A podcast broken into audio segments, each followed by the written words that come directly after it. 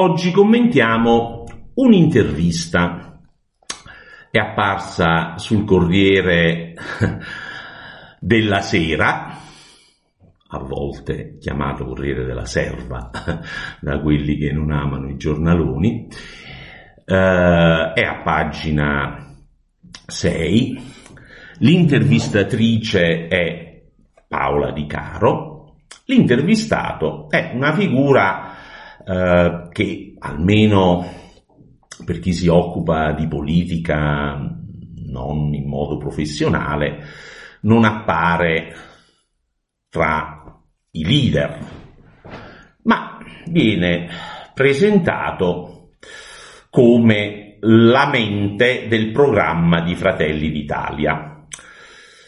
Si chiama Giovan Battista Fazzolari e non so come presentarlo, se è il responsabile economico di Fratelli d'Italia, ma ehm, al di là delle qualifiche formali, l'intervista è piuttosto gustosa.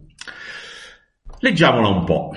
Mentre infuria la campagna elettorale, Giovan Battista Fazzolari, la mente, e che mente, del programma di Fratelli d'Italia, continua ad occuparsi del tema che davvero può far tremare i polsi al prossimo governo, la crisi economica. Quindi siamo in buone mani, ecco, Fazzolari si occupa della prossima crisi economica che dovrà affrontare il governo dopo le elezioni. E replica a chi giudica Giorgia Meloni inadatta a governare proprio su questo terreno. Testuali parole. Se Fratelli d'Italia con il centrodestra vincerà le elezioni, come le tendenze dicono, non è perché gli italiani sono pazzi tanto da affidare ad incapaci pericolosi, come ci dipinge il P D, il governo, ma è perché sono molto preoccupati per la situazione economica e pensano che gli unici in grado di invertire la rotta che porta alla catastrofe siamo noi. Paola Di Caro chiede: cos'è che li avrebbe convinti? Risposta: i risultati fallimentari degli ultimi undici anni in cui il P D è stato al governo, portandoci sull'orlo del baratro, con i più bassi tassi di crescita e di occupazione dell'Unione Europea e un aumento del debito. E la consapevolezza della differenza tra noi e loro. Noi sappiamo che l'unico modo per tenere in ordine i conti pubblici e il sistema economico complessivo è puntare sulla crescita, mentre per la sinistra l'idea di creare ricchezza è un aspetto trascurabile della questione. Ok. Um, Fermiamoci un attimo. Allora, gli italiani, secondo Fazzolari, ritengono che Fratelli d'Italia è la formazione politica più capace di dare un impulso alla crescita, mentre eh, negli ultimi undici anni il P D, che partecipava a quasi tutti i governi, con l'eccezione di quello eh, giallo-verde di, di Maio, Conte e Salvini, ecco, non saprebbe fare. Ma perché undici anni? Perché proprio undici sono gli anni che Fazzolari considera? Perché prima di allora invece governava il centrodestra. E chi era ministro di questo governo che è stato in carica dal duemilaotto al duemilaundici? È una tizia che si chiama Giorgia Meloni, ma non so se Fazzolari la conosce. Boh, sai, non abbiamo notizie dei rapporti politici o personali che Fazzolari ha nella sua attività. E prima di allora Ci sono stati altri governi di centrodestra, per esempio quello tra il duemilauno e il duemilasei, a cui partecipava eh, un signore chiamato Fini, che era il mentore della signora Meloni. Allora uno si chiede, ma come mai questi governi non sono riusciti a puntare sulla crescita? Eh, che mistero, eh? Sarà stato colpa del P D, dell'Unione Europea, del Bilderberg, magari dell'Aspen. Ah no, l'Aspen no, perché lì era un esponente di spicco, tal Giulio Tremonti. E chi è questo Giulio Tremonti che oggi è tornato in auge? Beh, è il ministro di quei governi, ministro dell'economia per buona parte del periodo in cui quei governi sono stati in carica, e oggi è candidato nelle liste di Fratelli d'Italia. Mannaggia, ma Fazzolari non lo sa. Povero Fazzolari, eh, conosce solo la storia degli ultimi undici anni, prima era troppo piccolo. Ma continuiamo. L'intervistatrice chiede, ma i risultati degli ultimi mesi però sembrano andare in controtendenza. Eh, la risposta di Fazzolari è no, affatto. La crescita di questi mesi altro non è che il fisiologico rimbalzo del paese che ha avuto il maggior crollo del P I L in Europa. E questo ci potrebbe anche stare. E la vostra ricetta è cambiare profondamente il P N R R che non avete votato? Risponde Fazzolari, mi permetta, non dice mi consenta, per diciamo, non confondersi con il lessico di un suo alleato in queste elezioni. Noi ci siamo astenuti perché il testo è stato presentato al Parlamento cinque ore prima del voto. Un voto al buio, impossibile da dare, un fatto a dir poco anomalo. Sì, ma il commissario per gli affari economici dell'Unione Europea, Paolo Gentiloni, avverte sul P N R R non si può ricominciare da zero. Risposta, ma Gentiloni ha detto una cosa molto diversa, ovvero che la nostra proposta di adeguare il P N R R alle mutate condizioni del momento, esattamente come previsto dall'articolo ventuno del regolamento, e se non è un cambiamento improvviso, la guerra in Ucraina, non si sa cosa lo sia.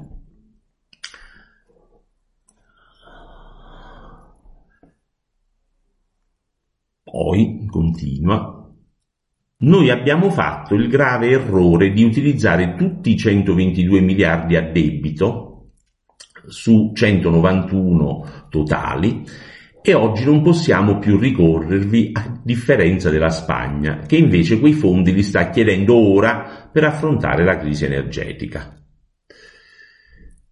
Allora, qui vale la pena di soffermarsi. Allora, l'Italia non avrebbe dovuto utilizzare tutti i soldi del P N R, perché perché così adesso potrebbe utilizzarli, cioè, capite il tono della e il senso dell'argomento. Eh, no, non infrieriamo. Eh, la Di Caro chiede, va insomma più in dettaglio, quali cambiamenti, riferendosi al P N R R. Per esempio va ridiscusso il capitolo del passaggio all'energia sostenibile. Oggi rischiamo di dover razionare luce e riscaldamento, quindi dobbiamo pensare a riattivare le diverse fonti energetiche a partire dall'estrazione di gas nel Mediterraneo, creare rigassificatori, efficientare il trasferimento di energia sul territorio e gli edifici. I capitoli, dice, sono tantissimi. Per esempio i rigassificatori, no? E chi è che si oppone ai rigassificatori? Eh, mistero. Non sarà mica il sindaco di Piombino di Fratelli d'Italia? o eh, altri personaggi della politica locale che non hanno la stessa intenzione di Fazzolari di ridiscutere il capitolo dell'energia sostenibile. Ma come si concilia, continua la Di Caro, una richiesta di modifica del P N R R con le promesse di nuove spese che fa il centrodestra? E qui entriamo nella parte più interessante. Risponde la mente del programma di Fratelli d'Italia. Veramente la proposta di spesa più eclatante sentita finora è quella del P D e della mensilità in più. Costerebbe venticinque miliardi. Noi di Fratelli d'Italia abbiamo in mente solo tre provvedimenti da fare subito. Adesso, signori, tenetevi forte. Il primo è l'aumento del cinquanta per cento dell'assegno unico per i figli a carico, fino a un massimo di duecentosessanta euro per figlio. E va bene. Eh, costa sei miliardi, si può coprire con la modifica del reddito di cittadinanza, e fin qui va bene. Poi, chiede l'intervistatrice, e Fazzolari risponde, la flat tax al quindici per cento sul reddito incrementato nei tre anni precedenti. Incredibile che il P D attacchi la nostra proposta definendola iniqua, quando loro inventarono la tassa a tirapaperoni che faceva pagare a Ronaldo solo centomila euro di imposte sui redditi prodotti all'estero. Il terzo provvedimento sarà una superdeduzione del costo del lavoro per le imprese che nei tre anni precedenti hanno incrementato il numero di lavoratori, centoventi per cento per tutti, innalzato al centocinquanta per cento per categorie fragili e nelle zone svantaggiate. Allora, qua cerchiamo di capire bene eh, di cosa si tratta. La flat tax al quindici per cento sul reddito incrementato rispetto ai tre anni precedenti. Quindi, diciamo, un'azienda o un professionista, eh? Facciamo il caso più semplice, una partita I V A, che guadagna una media di centomila euro, quindi nei tre anni precedenti ha dichiarato centomila euro, ehm, improvvisamente aumenta il suo reddito, insomma il suo fatturato, a centocinquantamila euro. Quindi sui cinquantamila in più, invece di pagare le aliquote normali dell'I R P E F, paga il quindici per cento. Per quanto tempo? Eh, questo non lo dice Fazzolari, però nella proposta della eh, sua parte politica dura solo un anno. Poi il professionista che dovesse aver aumentato il reddito del cinquanta per cento torna a pagare le aliquote normali. Almeno questo è quello che è emerso, ma Fazzolari glissa su questa faccenda. Uh, la superdeduzione del costo del lavoro per le imprese è lo stesso problema, perché per quanto tempo? Quali sono le categorie fragili? Le donne, i giovani, gli handicappati, i disoccupati di lungo periodo, i percettori del reddito di cittadinanza. Quali sono le zone svantaggiate? Tutto il sud, Uh, e quelle aree, non so, del centro, del nord Italia, che sono lontane dai grandi centri urbani, non so, sull'Appennino eh, eh, o sulle Alpi, no? Dove ci sono paesi che si spopolano, quelle sono o non sono zone svantaggiate? Non si sa. C'è altro? Chiede la Di Caro, e qui è un tripudio di uh, farneticazione. Beh, risponde Fazzolari, c'è un'idea che posso anticipare a costo zero, è quella di pagare ogni quindici giorni ai dipendenti metà stipendio. È un modo per aumentare, tenetevi forte signori, per aumentare la circolazione della moneta e stimolare la crescita. Ecco. Il, il signor, l'onorevole eh, Fazzolari, mente economica e eh, grande sacerdote del programma di Fratelli d'Italia, ci informa che pagando lo stipendio ogni quindici giorni invece che ogni mese a cadenza mensile aumenta la circolazione della moneta e si stimola la crescita.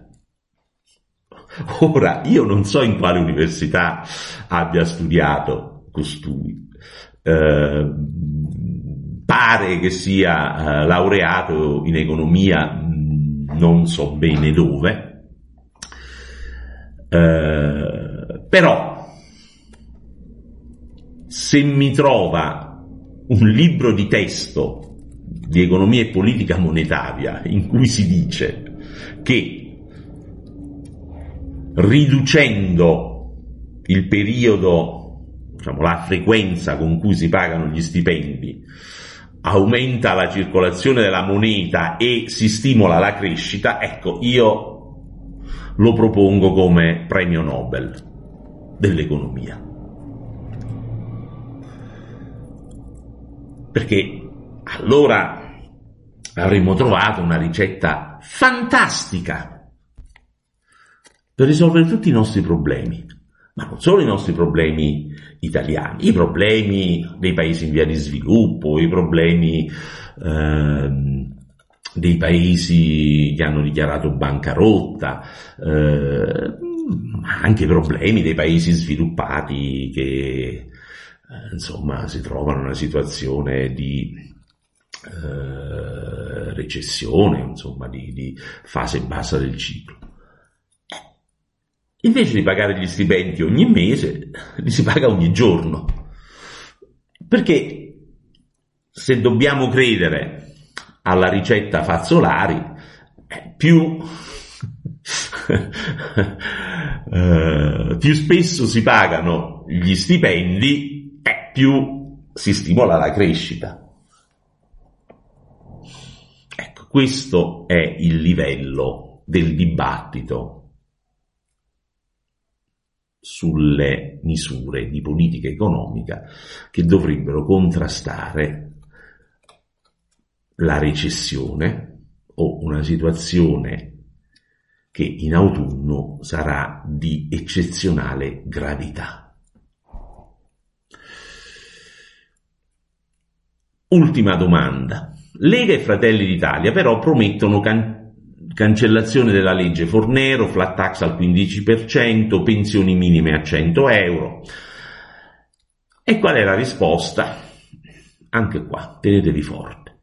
Nel programma unitario al quale siamo tutti vincolati, quindi capiamoci bene, eh, ci sono quattro partiti che formano, o quattro liste, chiamatele come volete, che formano la coalizione di destra.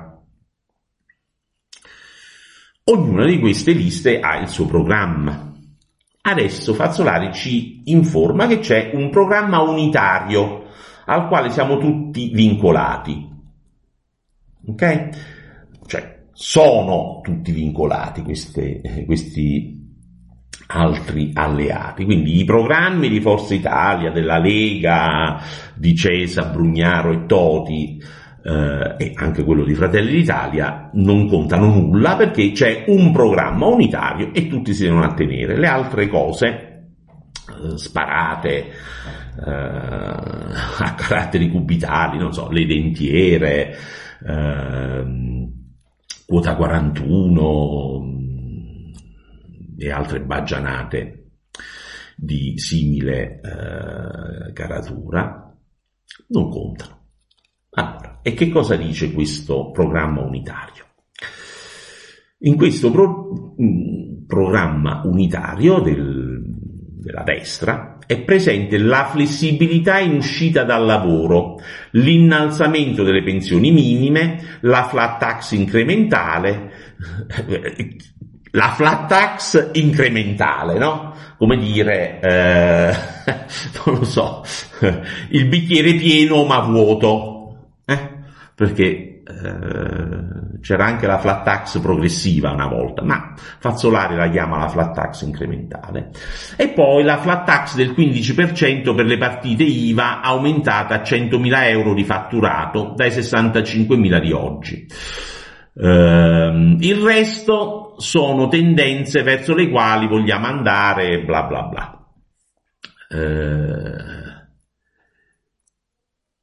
quindi se uno legge la domanda e legge la risposta, Fazzolari conferma che effettivamente vogliono cancellare la Fornero, eh, aumentare le pensioni minime, eh, introdurre, non si capisce bene che tipo di flat tax, perché quella di Fratelli d'Italia riguarda solo i redditi incrementali rispetto ai tre anni precedenti. Quella della Lega parla invece di flat tax per le partite I V A indistintamente eh, fino a centomila euro dai sessantacinquemila di oggi. Eh, insomma, mi sembra, ecco, che ci sia una enorme confusione e si cerca di tenere troppe palle in aria per un giocoliere maldestro, e poi queste palle magari consentono di avere una maggioranza eh, nelle urne, ma non consentono di governare. E ehm, sentite questa, poi l'ultimo, l'ultimo pezzo. Eh,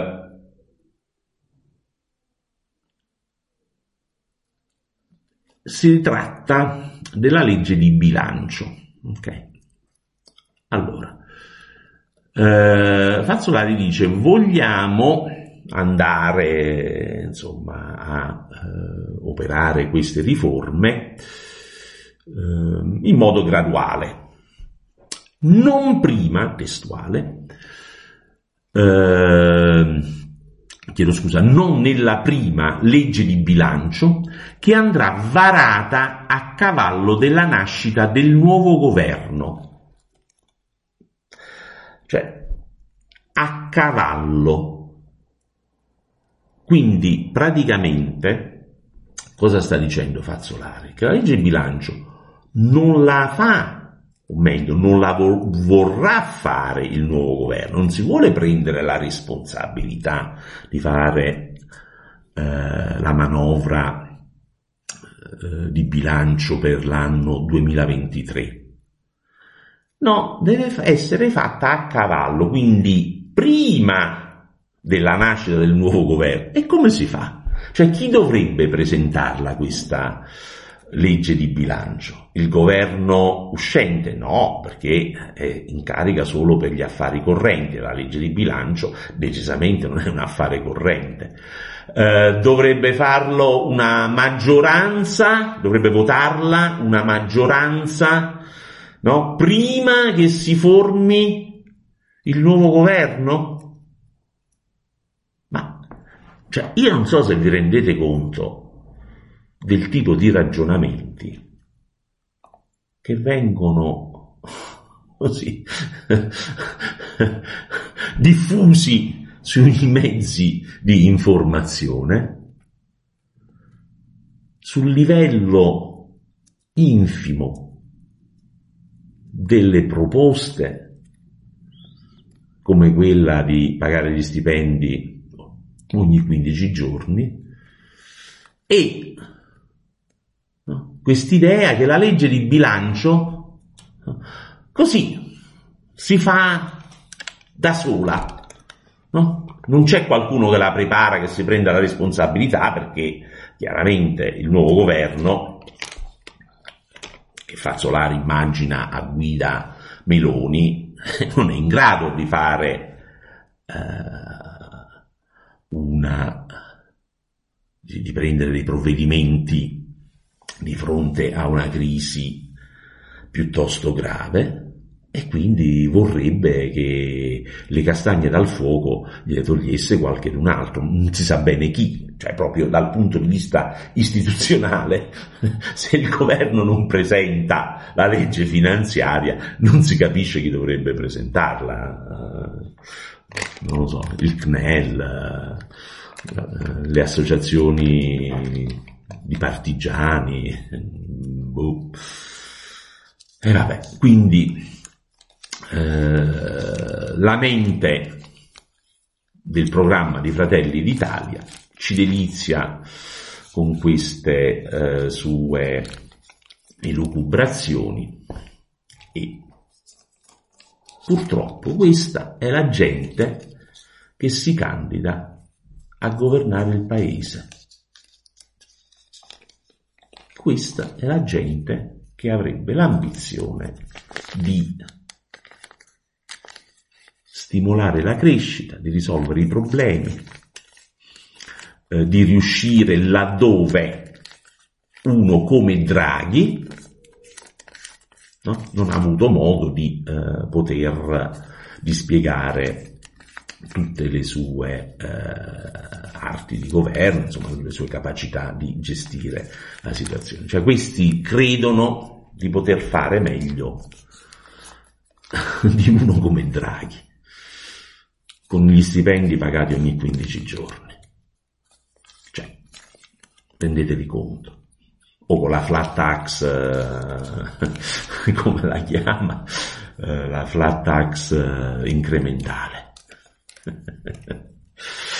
Vabbè, mh, chiudo con una piccola eh, postilla, eh, che non c'entra nulla con l'intervista, ma eh, che c'entra con uh, Meloni, e questa volta insomma ehm, dal mio punto di vista le do ragione. Si tratta del video sullo stupro che lei ha messo sui social. Io non l'ho visto, mh, non ho visto né quello pubblicato, insomma diffuso dai siti dei giornali, né quello diffuso da Meloni, però dire che è una cosa indegna mi sembra alquanto ipocrita.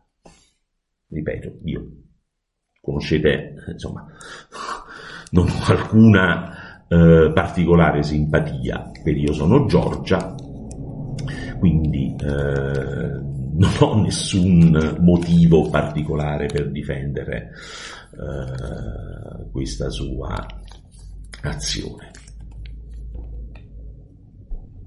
Ma che la magistratura si interessi dell'episodio mi dà veramente il voltastomaco, perché in televisione abbiamo visto filmati di omicidi, no? Il caso Civitanova Marche, il poveretto nigeriano che è stato ammazzato a mani nude per strada. Abbiamo visto eh, il filmato eh, della morte di George Floyd. Abbiamo visto le immagini della guerra in Ucraina.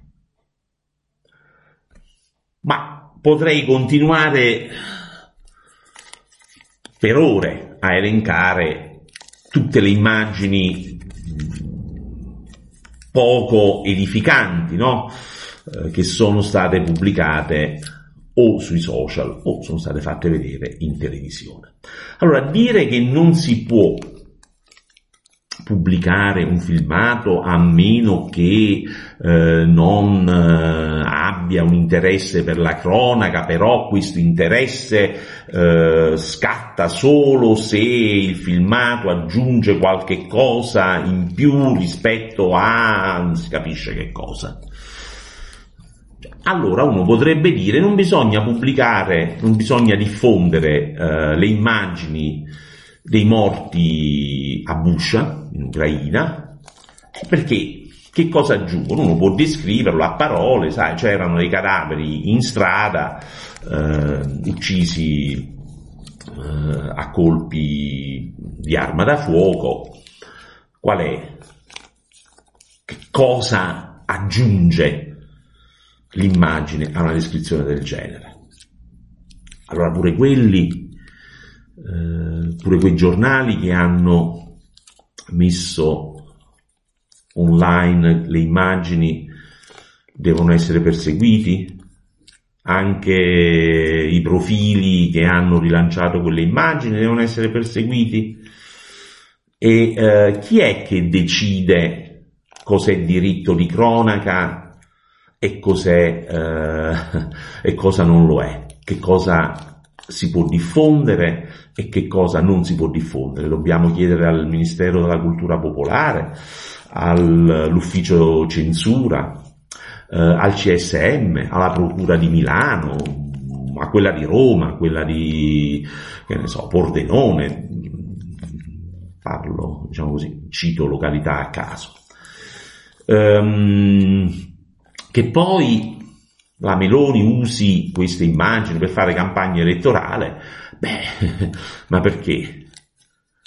Sarebbe la prima volta. Cioè, quante volte i filmati di eh, episodi violenti, di eh, sparatorie, omicidi, ferimenti, immagini di guerra sono state diffuse e sono state fatte oggetto di propaganda politica da tutti. Non, non, non è che eh, c'è qualcuno che eh, in questo senso possa vantare una verginità. Quindi, mh, ripeto, quelli che oggi criticano eh, Giorgia Meloni per aver fatto propaganda, che poi per un politico è il suo mestiere, utilizzando immagini eh, di cronaca, beh, dovrebbero farsi un piccolo esame di coscienza e dovrebbero andare a ripescare tra i loro ricordi e dire anche noi abbiamo sbagliato, quindi chiediamo scusa e dopo aver chiesto scusa possono al limite ergersi a giudici e a censori del comportamento altrui, ma ovviamente una cosa del genere non accadrà mai.